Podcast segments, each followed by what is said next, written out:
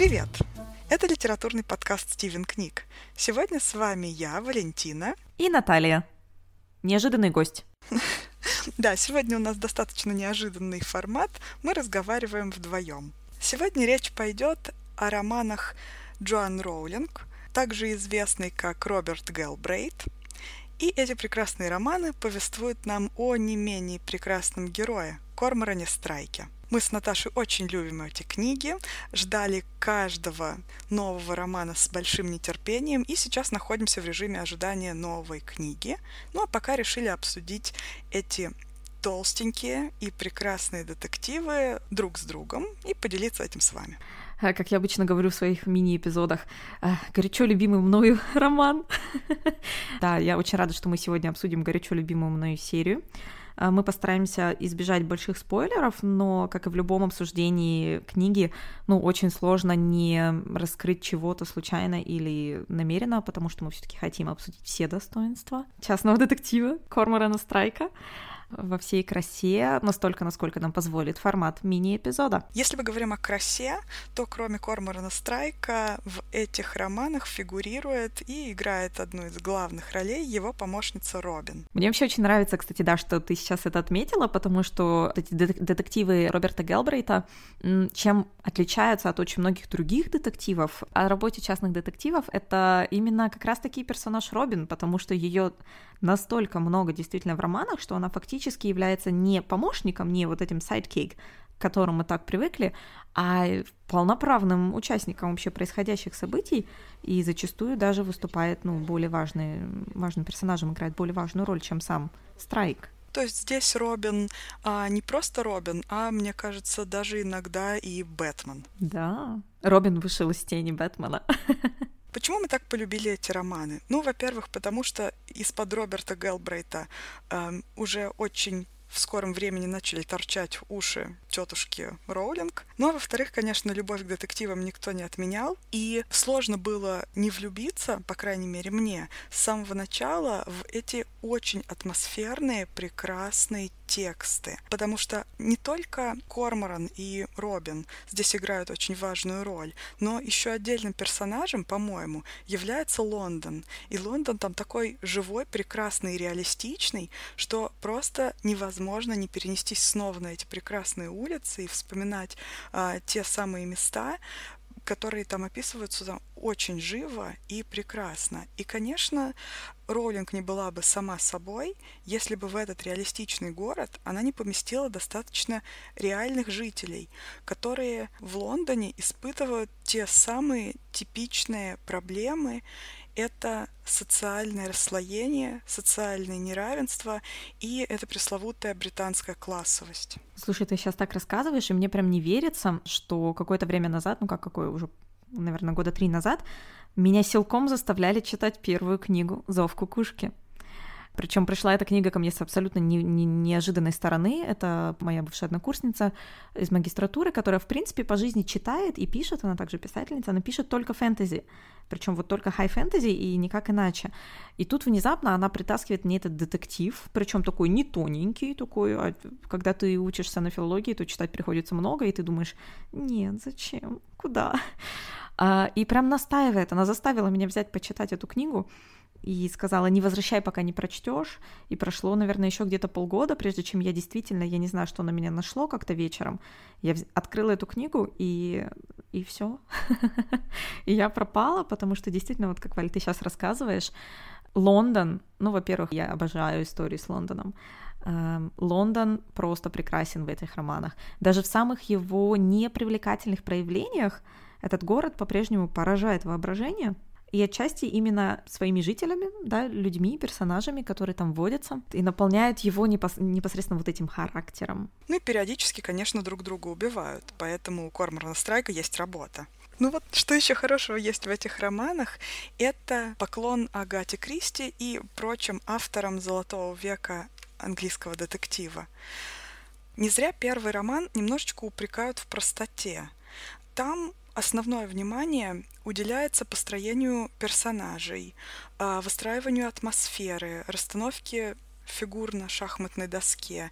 Очень с большой просто маниакальной дотошностью выписывается бэкграунд самих героев, а, для того, чтобы они обрели плоть, и таким образом а, совершенно ясно, что это первая книга серии.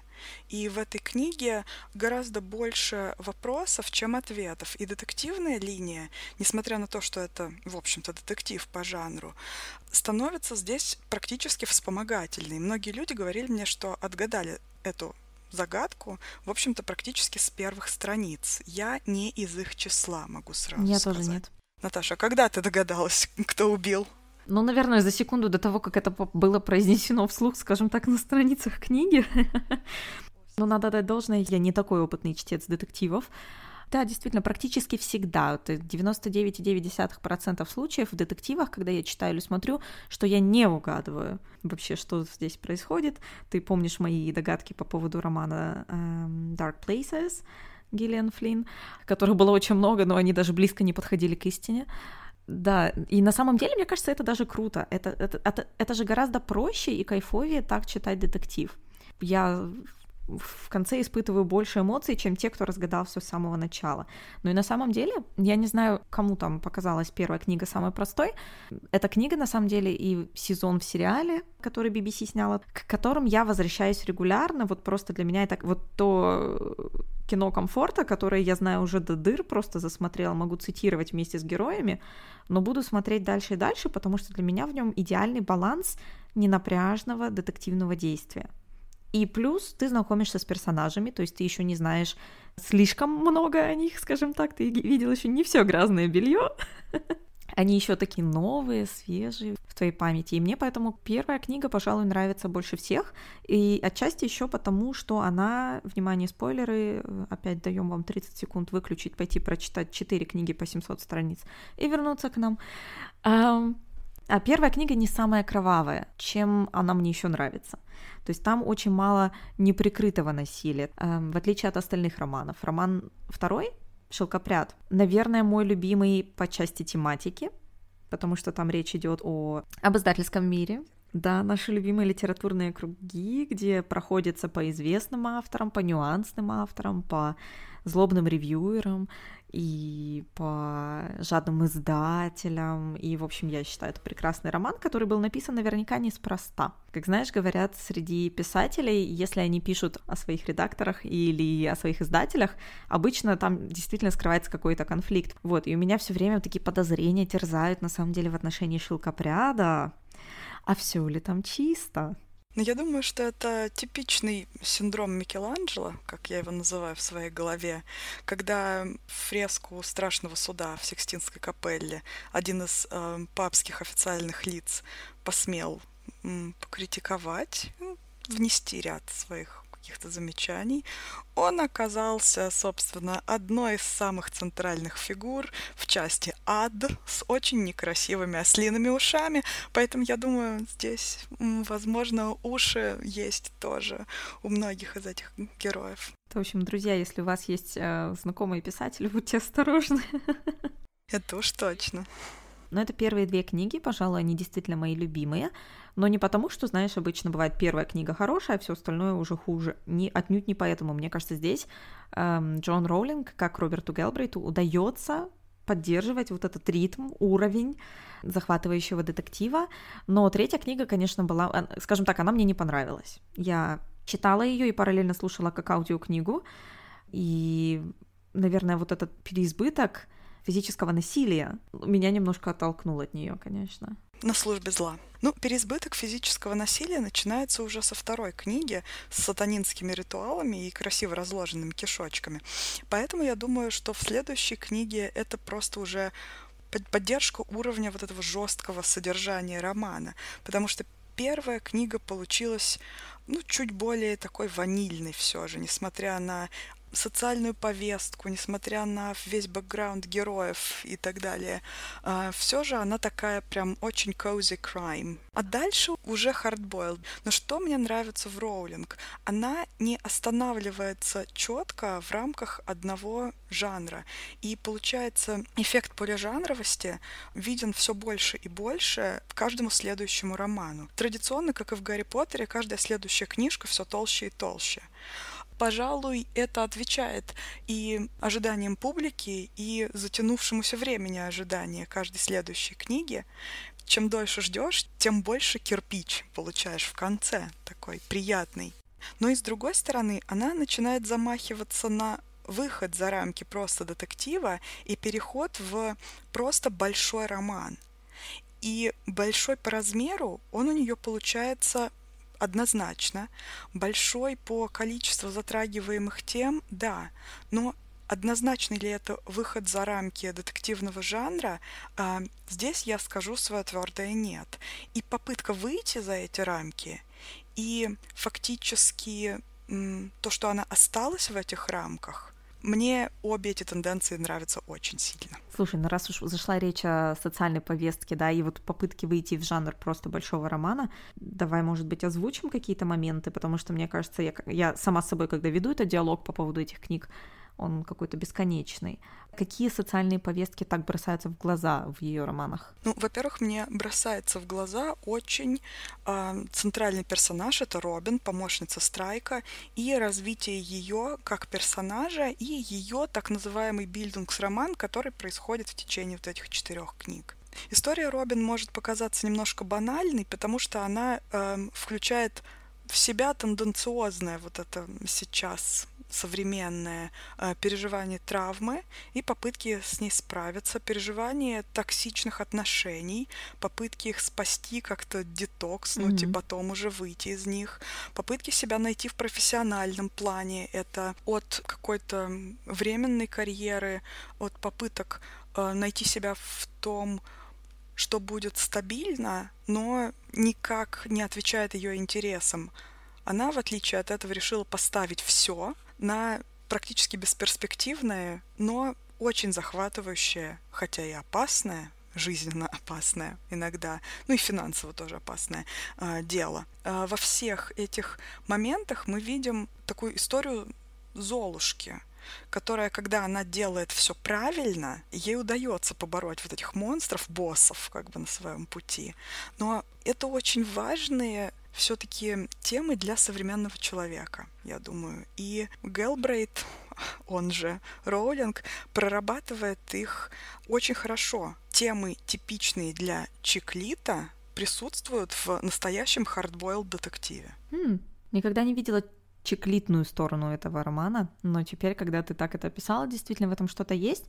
Но опять же вопрос, в какой момент чеклит перерастает тоже в большой роман, то есть в какой момент все вот эти личностные карьерные э, изменения становятся ну, действительно, литературой заглавной буквы «Л», большим романом, наверное, это отдельная дискуссия, конечно, в которую мы не будем сейчас нырять, но стоит действительно задуматься, то есть, потому что даже тот же чеклит, несмотря на то, что это кажется чем-то очень легким, развлекательным жанр, жанровым, да, тоже зачастую именно как некий катализатор вообще изменений в жизни девушки или женщины, происходит какая-то травма, так или иначе эмоциональная, физическая, э, разные сложности, скажем так, но зачастую это что-то, что э, стартует вот этот бильдунгс-роман или хотя бы изменения в персонаже. Да, ну, кстати, вот токсичные отношения, то, что ты упомянула, тоже я, я была поражена последней книгой, можно мы немножко про нее еще посплетничаем. Там, да, полижанровость цветет, и я бы еще сказала поликастовость такая британского общества, потому что там главные герои у нас проникают, ну, они уже побывали на социальном дне в предыдущих книгах, да, поковырялись в грязном белье тех, кто э, живет в социальном жилье, сквотеров, каких-то вот очень страшные какие-то трущобы Лондона они посетили и всячески обжили. Здесь они поднялись так высоко, что просто кружится голова. Mm. Ну, кстати, заметь, я не знаю, я сперва думала, что это будет некий такой фрейминг, и на четырех частях это все остановится. То есть я почему-то решила, что эм, Семь, семь Гарри Поттеров было семь. Метод. Метод проверенный, да, не надо портить. Вот, но получался такой фрейминг интересный, что, в принципе, в первой части они все же тоже находятся на вот не самой вершине социальной лестницы, но мы все еще говорим об очень богатых людях. Там немножечко другой сегмент. там сегмент близкий к шоу-бизу. Сам факт, что мы говорим о людях, которые могут себе многое позволить в этой жизни, да, которые живут в доме с бассейном, в который не попадает никто другой, потому что там стоит охрана на входе, да, потом во второй и третьей книгах мы действительно спускаемся так, ну, все ниже и ниже, и так низко, как только можно в третьей книге, но в четвертой книге мы снова взлетаем, и мне кажется, это тоже некий вот такой социальный аспект э, романов Роулинг, то, что всегда присутствовало, особенно в ее случайной вакансии. Э, это вопрос именно вот этой разных социальных слоев английского общества, когда это очень действительно большая разница в качестве жизни, в том, что ты можешь себе позволить, в том, какое впечатление производит человек. Если мы вспомним, просто вторая книга абсолютно финансово нерентабельна для страйка. Во второй книге дело, которое он берется делать, он делает просто по доброте душевной, потому что ему жалко женщину. То есть мы видим, что там персонажи, которые абсолютно, ну, никогда не пойдут к частному сыщику, потому что им что-то надо, потому что у них просто денег нет на него. Да, это очень большая разница, подчеркивается в том даже, как живут люди какого рода преступления они совершают, какого рода травмы у них. И мне кажется, это очень интересный социальный эксперимент. Поэтому посмотрим, как пойдет дальше. Будет ли это семь частей, будет ли дальше поддерживаться вот этот уровень. Потому что, опять же, чем мне напомнил страйк в данный момент Шерлока Холмса, в какой-то момент Холмс стал настолько известен, что ему стало очень сложно быть детективом, потому что все его знают. А, ему сложно ходить по улицам и вынюхивать. И точно так же Страйк после первого романа, он оказался, ну, на первых страницах всех таблоидов, и ему некуда бежать, его все знают и узнают. А, соответственно, его нужно было опустить и как-то спрятать, чтобы он снова мог заниматься своей сыскной деятельностью, да. И тут опять четвертая книга, он снова находится в свете еще более ярких софитов. Соответственно, что же будет дальше? Опустят ли его еще ниже? Прям загадочно, загадочно. Ну да, здесь целая череда взлетов и падений, и э, Страйк сам по себе очень интересный персонаж. Роллинг наделяет его таким количеством тараканов, что, слава богу, что он бывший военный, он может их хотя бы построить в какие-то стройные шеренги, чтобы хотя бы самому окинуть взглядом их количество. Потому что вот этот человек, это просто ходячая коллекция разнообразных травм и таких травм, что лучше их и не перечислять, что, в принципе, не является нашей задачей. А вот что роднит серию детективов о страйке с другими современными детективами и триллерами, это именно разгадки многих преступлений, которые кроются среди этих стройных, а иногда и разбегающихся внутренних тараканов главного героя. Многие преступления как раз берут начало в его прошлом, какие-то его знакомые обращаются к нему за решением их вопросов. Где-то это месть, где-то его известность позволяет ему открывать многие двери – ну, может быть, не многие, а хотя бы некоторые, но все же. И здесь уже личность персонажа сплетается с его приключениями, скажем так, совсем не так, как, например, у Пуаро. Да, безусловно. Кстати, это, опять же, мне кажется, это страйк в той точке зрения, что мы имеем дело с чем-то, что пытается стать большим романом, но в то время остается в рамках жанрового, тот факт, что каждое преступление так или иначе да, связано с личностью нашего главного героя, наших двух главных героев. Или так или иначе они играют э, важную роль в решении загадки, то не так стандартно для детектива, да, то есть детектив чаще всего это кто-то посторонний, это некий такой сторонний персонаж, который распутывает проблемы других людей. А в данном случае мы распутываем проблемы наших главных героев, они у нас все равно в центре внимания, их именно развитие личностное. И это прекрасно, что мы видим не простую машинку для разгадывания преступлений, и мы видим еще очень интересный инсайт в будничную работу сыскных агентств. Это скучная, утомительная слежка, на которую нужно очень много ресурсов. Это такая работа, которая требует иногда больше ног, чем головы. И романтизация процесса сыска здесь уже уходит на второй план уже после первой книги. Если в первой книге еще все так весело задорно, то начиная со второй книги мы уже видим и финансовые проблемы, и проблемы с кадрами, и каких только проблем мы не видим. Да-да-да, что это значит вести свой бизнес в современном мире.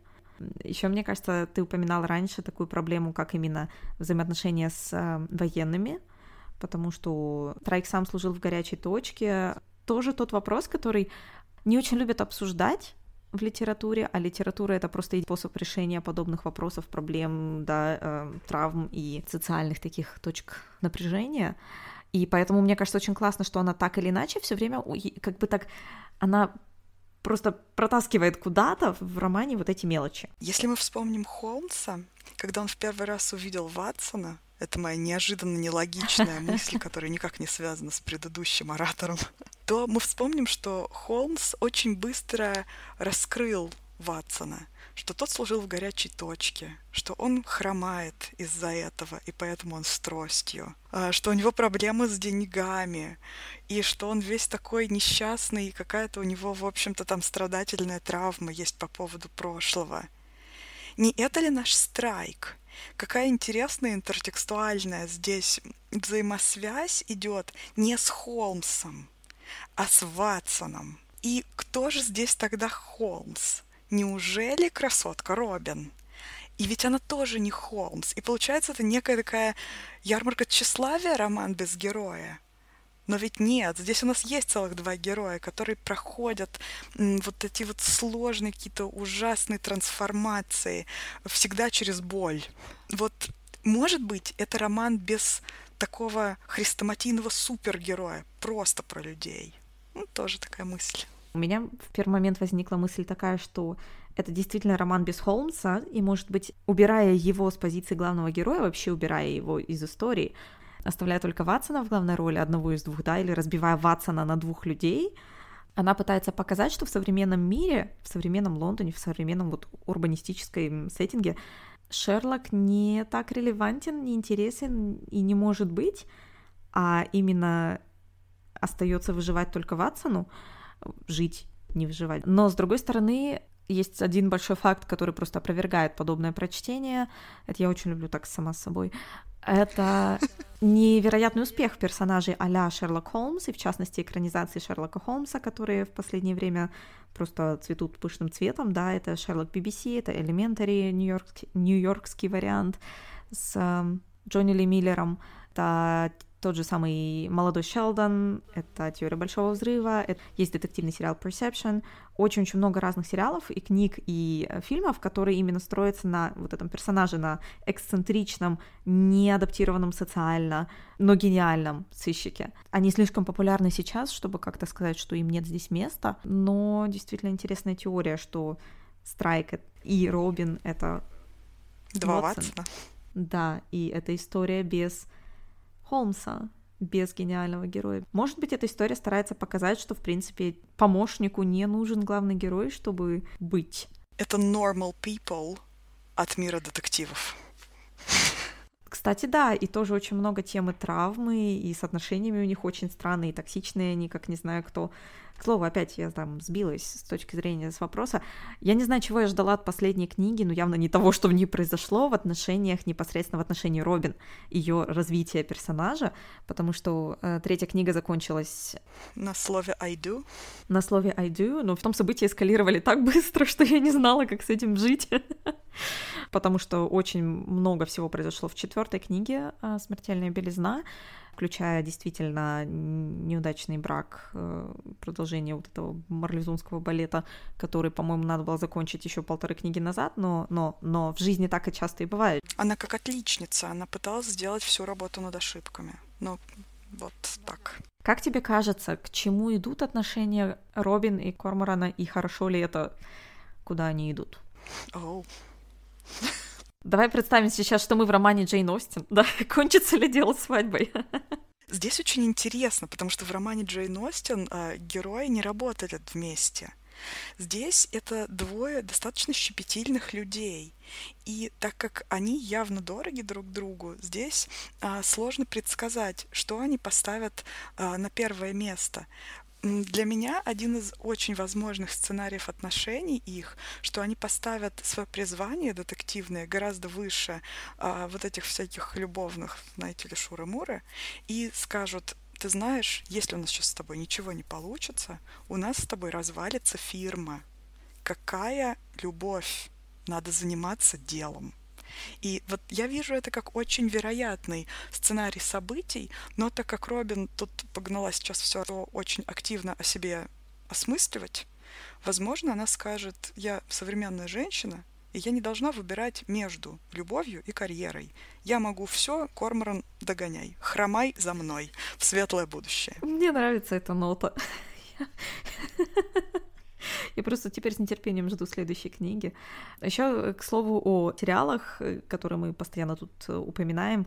Если не ошибаюсь, первая книга была экранизирована тремя сериями, но все последующие уже двумя, очень скомканными очень торопливыми эпизодами. Еще, если не ошибаюсь, не вышел четвертый сезон. Не вышел.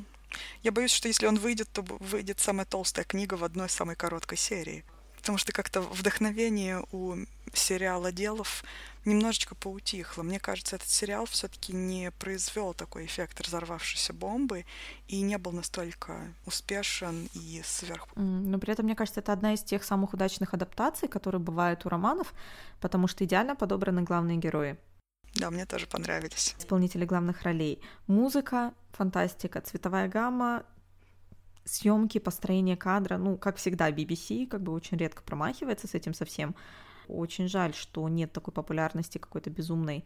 Это вот эта классическая, твидовая английская атмосфера, только если те остальные э, романы происходят немножко в прошлом, и у тебя еще есть такой налет ностальгии. А здесь еще и дело происходит в современном Лондоне, и мне кажется, это божественно прекрасно. Со всякими маленькими отсылочками к иммигрантским вопросам, к вот этой обсессии королевскими семьями и всякими аристократами все это очень-очень как-то, я не знаю. Да, это очень осязаемый такой роман, очень сильно вписанный и в свою локацию, и в свое время. Этот роман, да, я все эти четыре книги назвала романом в купе с сериалом.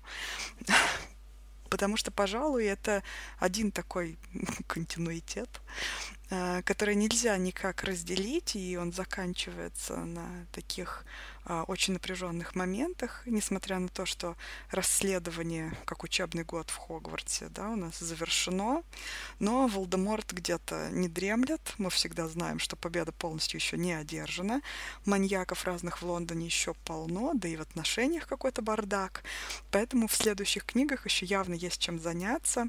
А, мы очень сильно ждем продолжения, как э, продолжение сериала, так и, естественно, продолжение именно книжной серии.